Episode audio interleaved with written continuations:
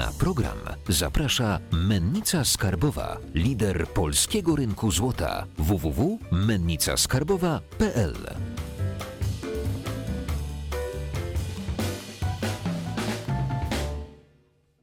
Jacek Jakubiuk, witam na kanale Finansowy Preppers. Dzisiaj naszym gościem jest Jolanta Piela, Dzień dobry. strateg i właściciel firmy konsultingowej. Wszystko dobrze pamiętam. Y, Ostatnio rozmawialiśmy o tym, jak zacząć robić swój biznes, a dzisiaj y, w odcinku porozmawiamy o tym, jeżeli ten biznes już mamy. Y, I fajnie by było zrobić coś z nim, bo cały czas się zmienia jakieś nam otoczenie, prawda? Czyli politycy nam, powiedzmy, zamknęli restaurację, to musimy robić coś innego, żeby mieć co do tego garka włożyć, prawda? I jak, jak ostatnio rozmawialiśmy, to zaczęliśmy rozmawiać o takiej książce, która jakby pomaga rozłożyć wszystkie y, takie czynniki biznesowe na y, czynniki pierwsze, y, zrobić sobie taką mapę, tak, i, i to poskładać. Rozmawialiśmy o książce, zdaje się, Tworzenie modeli biznesowych. E, I dowodem na to, że jest to dobra książka, może być to, że trzy razy ją komuś pożyczałam i trzy razy mi jej nie oddano. Ja się chciałem Y. przynieść, ale też komuś pożyczyłem. Ja ją kupiłem tylko dwa razy. A, widzisz? Jesteś lepszy. Ale e, to jest książka, która mm, no jest takim dość rozbudowanym, rozbudowanym materiałem, który dotyczy e, Business Model Canvas. Jest, jest jeszcze Business Lean Canvas.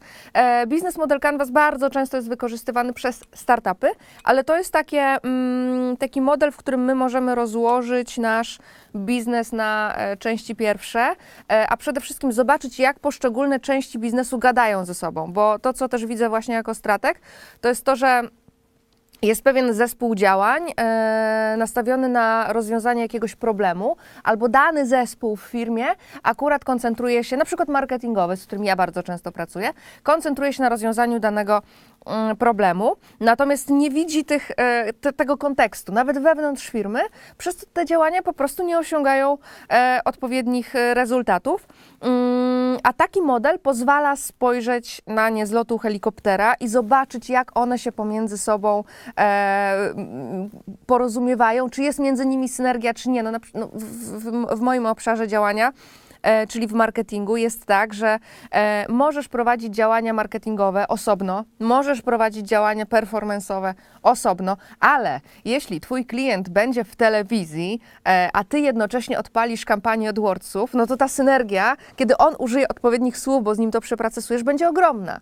E, I, i już nie, niejednokrotnie rozwaliliśmy serwery naszym klientom w ten sposób, ale jeśli nie zrobisz tego tak, nie skoordynujesz, bo twoja agencja performance nie rozmawia z twoją agencją PR, no to nie ma tego przepływu informacji i nie ma tego zwielokrotnie, czyli też kapitał, który ty inwestujesz e, jest, jest po prostu wyższy niż, niż mógłby. I tak samo jest w biznesie, kiedy e, inwestujesz w pewne obszary rozwoju firmy, a nie bierzesz pod uwagę tego, co dzieje się w innych obszarach, no to ten kapitał się nie zwraca tak, jak e, mógłby. I em, za, zanim przechodzę z moimi klientami do tego Business Model Canvas, to robimy jeszcze jedno takie ćwiczenie, które bardzo fajnie pokazuje siły, które działają na firmę i w, w, w jakiej sytuacji w ogóle jest, jest, jest dana firma, żeby pokazać przykład. Mm, e, bardzo często jest tak, e, albo mnie się tak bardzo często zdarzało, że, że rozmawiałam z firmą, która chciałaby zwiększyć sprzedaż. E, albo chciałaby wzmocnić swoją pozycję na rynku. No, standard. Ale, ale rozmawiam z nimi, no dobra, no to co jest, co jest nie tak z tą sprzedażą? Co się dzieje, o co chodzi, e, ja- jak mogę pomóc? Mówię, no ale mamy świetny, mamy świetny kapitalny dział handlowy, mamy świetny e, dział sprzedaży. Mówię, no to super, no to dlaczego nie sprzedają? No nie wiem właśnie, nie, nie, nie, wiem, gdzie jest, nie wiem, gdzie jest problem. No to e, wtedy proszę, żeby pan prezes wyszedł. E, ja też bardzo dużo pracuję z firmami właścicielskimi, co też jest bardzo ważne dla tego kontekstu, e, gdzie ta ręka prezesa jest ważna, jego zdanie się liczy, to jest jego dziecko, jego rodzinna, jego rodzinna firma, więc, więc tam, tam ta siła też jest trochę inaczej rozłożona. No więc ja pana prezesa szanownie zapraszam, żeby e, opuścił nasze spotkanie i zaczynam rozmawiać z działem handlowym na przykład. I okazuje się, że e, owszem, e, świetni specjaliści sprzedaży, mają gadane, są charyzmatyczni, super, e, ale pan prezes jest e, mikromenedżerem. E, I on nie daje im żadnego pola do decyzyjności, żadnego obszaru decy, decyzyjnego, jeśli chodzi na przykład o widełki e, cenowe. Czyli oni, jak negocjują ze swoimi klientami, to nie mogą natychmiast wrócić z inną propozycją, kiedy klient negocjuje, bo muszą iść do prezesa. A prezes oprócz tego, że jest mikromenedżerem, no to jeszcze lubi znikać raz na dwa tygodnie, albo jest tak zajęty, bo wszędzie mikromenedżuje, nie tylko, nie tylko w, w handlu, no to nie ma czasu na dać tej odpowiedzi szybko. Więc okazuje się, że em, jeden obszar e, e, dzia- działania jest ok, ale jest blokowany przez inny obszar. Albo okazuje się na przykład, że dział handlowy owszem jest świetny, ale jest zero współpracy z działem marketingowym. Zresztą współpraca między działem marketingowym a sprzedażą to już legenda. E, natomiast na przykład dział marketingowy nie daje żadnego wsparcia, jeśli chodzi o materiały dla działu handlowego. Więc mimo tego, że mamy pewien obszar, który jest świetny, doinwestowany i w ogóle to oni byli na szkoleniach i mają nowe Skody Oktawie, no to e, nadal nie są w stanie sprzedawać, bo nie ma takiej możliwości operacyjnej w firmie, która im tą sprzedaż umożliwia skutecznie prowadzić. Więc to, co jest bardzo, bardzo ważne, bo, bo my te wszystkie rzeczy zwykle wiemy. I to jest to, co, o czym rozmawialiśmy ostatnio, że my mamy dane, ale nie widzimy ich znaczenia, bo nie widzimy ich w kontekście i nie wiemy, jak te dane czytać, bo mamy na razie dane, że mamy świetny dział handlowy. Ale jeżeli nie zestawimy ich z danymi, jak ten dział handlowy funkcjonuje w strukturze firmy i wobec zarządu, to nie wiemy, jakie jest znaczenie tego, jak, jak, jak funkcjonuje. Albo bardzo często zdarza się, że e, firma chce opierać swoją strategię marketingową na pewnej unikalnej cesze, którą ma. E, A bardzo często to może być zadziwiające, ale okazuje się, że ta cecha jest wyłącznie teoretyczna, że w tej firmie nie widać tej cechy. E, może to być element oferty. Mamy unikalną ofertę. Nie. Macie wizję na unikalną ofertę. Ta oferta dzisiaj nie istnieje. Nie jesteście nawet w stanie jej sprzedać. Nawet nie macie, nie macie tego, co możecie dzisiaj sprzedać. Więc dzisiaj wobec rynku jesteście kolejnym software house'em. Jesteście kolejną firmą, która robi to samo. Więc jak mam Wam zbudować strategię na unikalną firmę, jeśli dzisiaj to nie istnieje? E, więc zdanie sobie sprawy z tego realnie, jak jest, jest nieprzyjemne i nie zawsze mnie wszyscy lubią po tych warsztatach, ale to pozwala przejść dalej i rzeczywiście zrobić tą taką inżynierię wsteczną, co musimy zrobić, żeby, e, żeby to się wydarzyło. I to dotyczy i małych, i dużych firm. No, skala tych działań jest inna. E, w dużych firmach mamy jeszcze em, takie wyzwania związane z nawykami organizacyjnymi. E, z tym, że, że firma się e, z, zmienia i ludzie są przyzwyczajeni do pracy w określony sposób, więc, więc pewne innowacje jest dużo trudniej e, wdrożyć, bo też ta, ta inercja jest dużo większa. Powiedzieliśmy o tym działaniu sił, a jeżeli powiedzmy rozbijamy to, no jakby idąc za przykładem tej książki, prawda, rozbijamy to na elementy, to które, które elementy są dla Ciebie najistotniejsze? wychodzimy od wartości, czyli od tego, co de facto wytwarza dana firma, jaki jest produkt e, czy usługa, e, co, co przynosimy do rynku. I to jest teraz tak, że to może być technologia, która jest używana na 11 różnych sposobów. Więc Twoją wartością jest technologia, ona odpowiada na pewne potrzeby. Po tej stronie mamy, mamy segmenty rynku. I teraz segmenty rynku to mogą być e, różne rodzaje klientów. Tutaj możesz podzielić sobie rynek na B2B, na B2C, czyli Twoją technologię sprzedajesz, e, czy, czy twoj, Twoją taką wartość, którą przynosisz do rynku, sprzedajesz poszczególnym grupom. I w związku z tym tworzysz swój przekaz. I ten taki przepływ informacji jest właśnie zamieniany na czy przekaz marketingowy, czy na sposób budowania relacji z rynkiem, e, od programów lojalnościowych, po, po reklamy, po abonamenty, po sposób, w jaki Ty funkcjonujesz w obszarze swojego otoczenia. E, Po lewej strony, stronie mamy partnerów, czyli wszelkie instytucje, które będą Cię wspierać, będą razem z Tobą budowały strukturę dotarcia do rynku. To mogą być na przykład partnerzy korporacyjni dla startupów, to mogą być fundacje, to mogą być em, NGOsy, to mogą być media, czyli wszelkie organizacje, które e, jakby potęgują e, działanie danej firmy i sposób dotarcia do niej, no i do nich jest dopasowywany e, sposób komunikacji z rynkiem. I teraz jak robimy sobie ten model, to, to bardzo ważne jest to, żeby przechodzić po kolei e, pomiędzy tymi planszami i wracać, bo okaże się, że bo bar, bardzo częstą pułapką jest to, że, że firmy wymyśliły sobie, że tą technologię będą sprzedawały w ten sposób do tej grupy. A to, co pozwala ci zrobić biznes model Canvas, to zobaczyć, że ty masz, no tak jak masz katanę, możesz nią albo po prostu strugać drzewo, albo walczyć, albo zrobić coś jeszcze innego. Kwestia, jak to wymyślisz, jak to zaprojektujesz, jak masz zamiar skapitalizować ten potencjał technologiczny, który na przykład masz. E, I to jest kwestia decyzji, ale musisz zobaczyć, jaki jest potencjał rynku i do każdej z tych grup możesz to nazywać kompletnie inaczej, bo tą samą technologię możesz e, sprzedawać do firm HR-owych jako agregator danych e, związanych z kandydatami.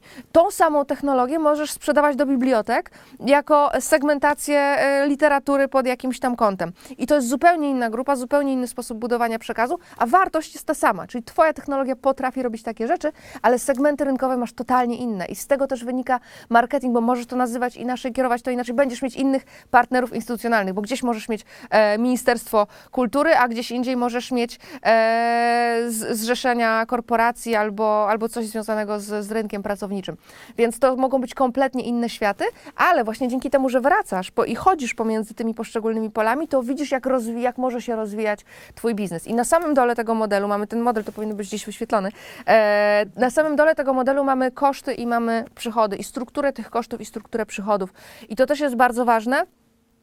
Bo istotnym pytaniem, które należy sobie zadać, w szczególności w tamtym roku to widziałam, e, bo czułam się jak pogotowie strategiczne przez, przez moment, bo o ile moją rolą jako strategia jest patrzenie długoterminowe, to w tamtym roku to było naprawdę pogotowie i trzeba było patrzeć na kiedy, jaki ma bufor bezpieczeństwa dana firma, kiedy my musimy skapitalizować pewne rzeczy, bo okazuje się, że musimy bardzo mocno zmienić plan i nasze e, wyobrażenie o tym, że nasz produkt będzie miał e, historyczny e, debiut w 2021 roku w grudniu i wszystko będzie w ogóle pięknie przygotowane i gotowe, może się nie ziścić, a bo my potrzebujemy ruszyć z tym za miesiąc, żeby naszą firmę utrzymać.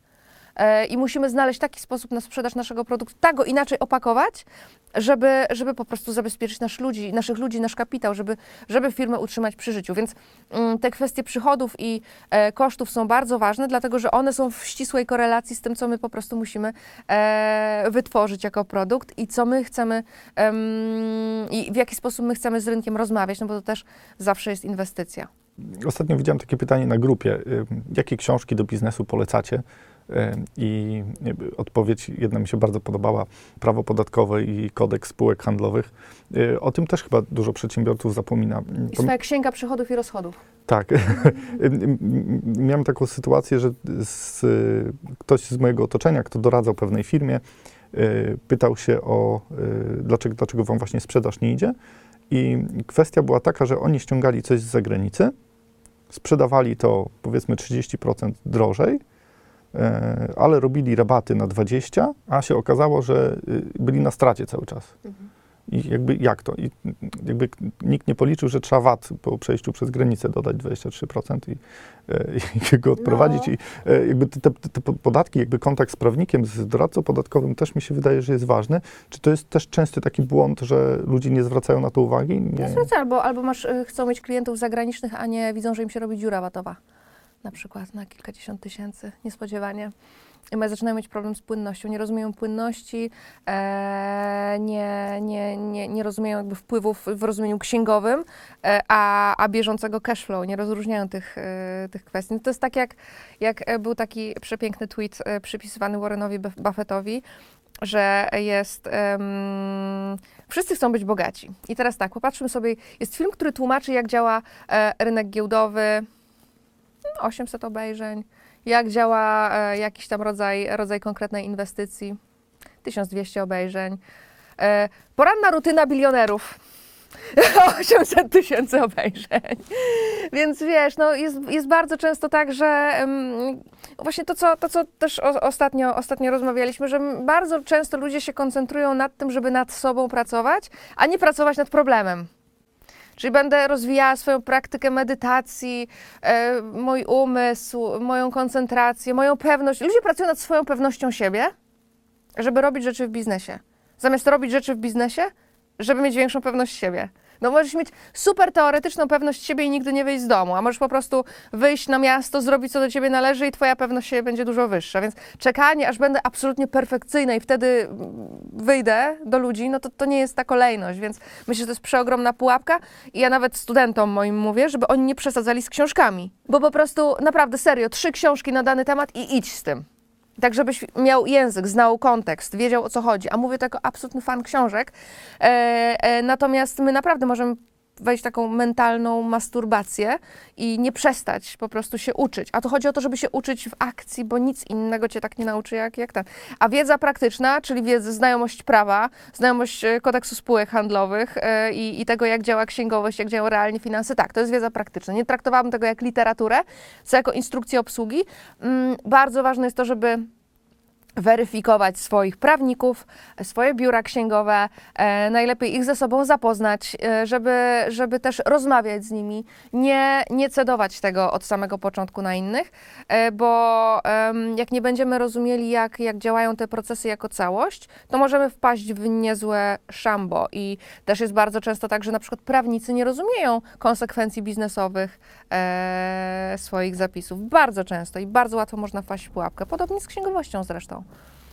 Więc e, książki tak, ale też właśnie ta, ta wiedza praktyczna, tak jak powiedziałeś. Jeżeli chodzi o tą sytuację covidową, to był był taki e, ten lockdownowy szok, który spadł na te firmy i jakby ta niepewność, która, która idzie. Jak to wpłynęło na, na Twoją pracę? Co się działo wtedy w firmach? Jakie były, e, jak, jakie masz wrażenia z tego okresu? No to jest bardzo ciekawe pytanie, bo em, to było bardzo mocne, co się wydarzyło, tak z perspektywy przedsiębiorcy usługowego. E, Jak w marcu był ten e, twardy lockdown, to ja w zasadzie, e, to, to była taka ciekawa, ciekawa em, linia zdarzeń, bo na samym początku to było tak, że wszyscy byli mega zaangażowani, intensywni. Ja po dwóch tygodniach dosłownie nie czułam karku, bo cały czas gadałam przez telefon. I miałam wrażenie wtedy, że wszyscy byli tak zestresowani, że e, nie chcieli dopuścić do żadnej ciszy, do żadnego zastanowienia się, co robimy, tylko panicznie szukali rozwiązań, a jeszcze nie do końca e, zdefiniowaliśmy sobie problem, jaki może nastąpić. No to, to jest naturalne, bo nie wiedzieliśmy, z czym mamy do czynienia, nie wiedzieliśmy, co się wydarzy i jak się do tego odnieść. Natomiast e, rzeczywiście widziałam też wśród znajomych przedsiębiorców, że było natychmiastowe planowanie alternatyw, innych modeli biznesowych, wszystkiego. E, i, i, i, I to okej, e, natomiast mam wrażenie, że to wszystkich wyczerpało. Podobnie miałam zresztą wrażenie, że wszyscy nagle zaczęli trenować e, z Ewą Chodakowską w domu. Ci nawet, którzy nigdy nie chodzili na siłownię, nagle zaczęli trenować w domu rano i wieczorem. I wszyscy się przegrzali, dosłownie. Przynajmniej w mojej, w mojej bańce, w moim, w moim otoczeniu miałam wrażenie, że wszyscy po miesiącu byli absolutnie wykończeni. E, ale być może to było nam wszystkim potrzebne, bo dopiero po miesiącu przyszła jakaś taka refleksja, okej, dobra, tylko gdzie my w ogóle płyniemy, co się dzieje i co my mamy teraz robić. I podobną refleksję widziałam w biznesie e, i faktycznie ja z mojej perspektywy widziałam to, że firmy, które no jak już, jak już wspomniałam, jestem strategiem. Moim zadaniem jest to, żeby firma wiedziała, co ma robić w dłuższej perspektywie czasowej. E, tylko w momencie, w którym nie wiesz, co będzie w dłuższej perspektywie czasowej, to jak masz planować strategię? Na czym masz ją budować? Więc albo to były działania doraźne, które miały biznes ocalić, albo to było niestety, ale odroczenie e, działań, działań PR-owych, e, nie, nie, przepraszam, nie PR-owych, tylko działań marketingowych mm, i strategicznych do momentu, w którym nie będziemy wiedzieli e, tak naprawdę na czym e, stoimy. I ten freeze trwał jakieś pół roku, no bo firmom, bo po pierwsze firmy chroniły kapitał, żeby nie zwalniać ludzi, a strategia jest produktem drogim. E, ale później zauważyły, że albo popadną w syndrom przetrwania i będą się cały czas zastanawiały, jak nie zginąć, albo wejdą w syndrom ten bardziej konstruktywny. Okej, dobra, jest inaczej. Ale co robimy, żeby i tak się rozwijać? Co robimy, żeby nasza firma była zdrowa, bezpieczna e, i mogła e, budować swoją silną pozycję, nawet jeśli mamy pandemię, bo nie wiemy, ile to potrwa. Więc e, firmy sobie zdały sprawę z tego, że no nie można być po prostu skulonym w kącie, tylko trzeba nadal inwestować. Tak samo też no, były już pierwsze dane związane z tym, że firmy, które wstrzymały swoje budżety marketingowe, bardzo mocno to odczuły. I to nie była prawda, że e, wstrzymanie, wstrzymanie inwestycji w tym czasie jest bezpieczniejsze. To się e, po prostu z, jest zawsze pewne przesunięcie. Ty to wiesz dużo lepiej niż ja prawdopodobnie. E, I, I to firmy zaczynały odczuwać i to zaczęło być, e, być po prostu widoczne, więc zaczęło wracać do, do tak zwanej normy. Oczywiście były inne rozmowy, wyglądało to inaczej. Ja też do tej pory, no teraz mam, mam, mam innych klientów i też to, to wpłynęło na moją ofertę, e, bo, bo zorientowałam się, że mia, ja miałam, no, też rozmawialiśmy o badaniach, ja miałam przeogromny przemiał e, firm, które pozornie były bardzo od siebie różne, ale tak naprawdę miały identyczne problemy. Więc na przykład jeśli chodzi o skalowanie, dla mnie jest to, jest to naturalna droga do tego, żeby przeskalować pewne, pewne wsparcie dla mniejszych firm, bo one potrzebują tych podstaw, najczęściej ich nie mają e, i, i w takiej sytuacji, która jest niekomfortowa, muszą zadbać o, wiesz, o, o pryncypia i, i, i wtedy tak naprawdę budować dalej tą strategię. No a większe, większe firmy myślę, że odzyskały swoją taką, taki oddech i równowagę, e, w zależności od branży oczywiście. Mm, I, i, wróci, wróciła ta współpraca na pewne tory, one są oczywiście inne, ale, ale jest już to nastawienie na rozwój przedsiębiorstw. A dla twojego biznesu y, co, zmienił, co zmieniła pandemia? W lutym wróciłam z Indii. Z głową pełną przemyśleń. I te przemyślenia dotyczyły też tego, jak powinien wyglądać mój biznes, z jakimi klientami chcę pracować, z jakimi klientami nie chcę pracować. E, no i na, na fali tych przemyśleń wypowiedziałam umowę połowie klientów, z którymi nie chciałam e, już, już pracować. Nie no jedźcie do Indii. już, tak, tak jak pracowałam kiedyś w takiej, e, w takiej agencji, w której e, parę osób pojechało do, na Spitsbergen i wszystkie się zwolniły. I szef wydał zakaz wyjazdu na Spitsbergen, bo tam człowiek sobie faktycznie może pewne rzeczy przemyśleć. No w każdym razie wróciłam z Indii, stwierdziłam, że teraz już tak świadomie, świadomie buduję to portfolio klientów. Jest taki typ klientów, z którymi bardzo chcę pracować, a z innymi z kolei no, no nie czuję, że to jest to. I jesteśmy teraz w takiej sytuacji, w której możemy sobie na to pozwolić i e, wypowiedziałam umowę e, połowie naszych, naszych klientów stałych. No i to był jakiś 20 lutego. I na początku marca był pełen lockdown. E, w międzyczasie była, było parę takich sytuacji, które no, też obciążyły naszą firmę finansowo bardzo mocno, więc dla mnie osobiście to był e, no, bardzo stresujący czas. Część firm po prostu mi odpadła, część, część firm wstrzymała inwestycje. E, A ja miałam e, też niedostosowaną ofertę, bo ja miałam monolityczną ofertę bardzo drogiej usługi, która ma efekt długofalowy, czyli strategia, która ci się, strategia zwróci ci się za rok, za pół roku może, jeżeli to nie jest takie pogotowie strategiczne, no to, no to dla dużego przedsiębiorstwa to jest inwestycja o odroczonej gratyfikacji. E, Więc, e, więc no, no, no ja wówczas nie miałam żadnej innej oferty i po prostu stopniowo zaczęłam obserwować że rzeczywiście to takie podejście bardziej doraźne, bardziej taktyczne, bardziej mające natychmiastowy efekt, będzie dzisiaj dla, dla moich klientów ważniejsze. I pewnie gdyby tak się nie wydarzyło, to nie miałabym tej refleksji nad tym, żeby zeskalować swoją ofertę, żeby ją do rynku dopasować. No ale to pokazuje tylko potrzebę tego, żeby, żeby nasza, nasza oferta, no tak jak, tak jak mówiłam o tej technologii, technologię możesz sprzedawać na bardzo wiele różnych sposobów i swoje kompetencje też możesz sprzedawać na bardzo wiele różnych sposobów. Ja się gdzieś tam nauczyłam robić to w jeden sposób, a pandemia paradoksalnie, mimo że to było, był cholernie stresujący czas, e, no to też pokazała mi, że, że moja strategia na moją strategię jest, jest niedoskonała, więc no, no tak, odczułam to, ale, ale mam, to, mam z tego wnioski bardzo ważne. Myślę, że bardzo wielu przedsiębiorców ma z tego wnioski. Na koniec mamy taką tradycję, że złota myśl dla finansowych prepersów. Kamera jest twoja. Okej, z, czasu, z czasu pandemicznego. Mm, tak się śmiałeś, jak to mówiłam pierwszy raz, ale pamiętam, że, że najważniejszą rzeczą i najważniejszym pytaniem, jakie zadawałam przedsiębiorcom, którzy byli bardzo zestresowani, to było to, czy dobrze śpią i czy robią wszystko, żeby dobrze spali.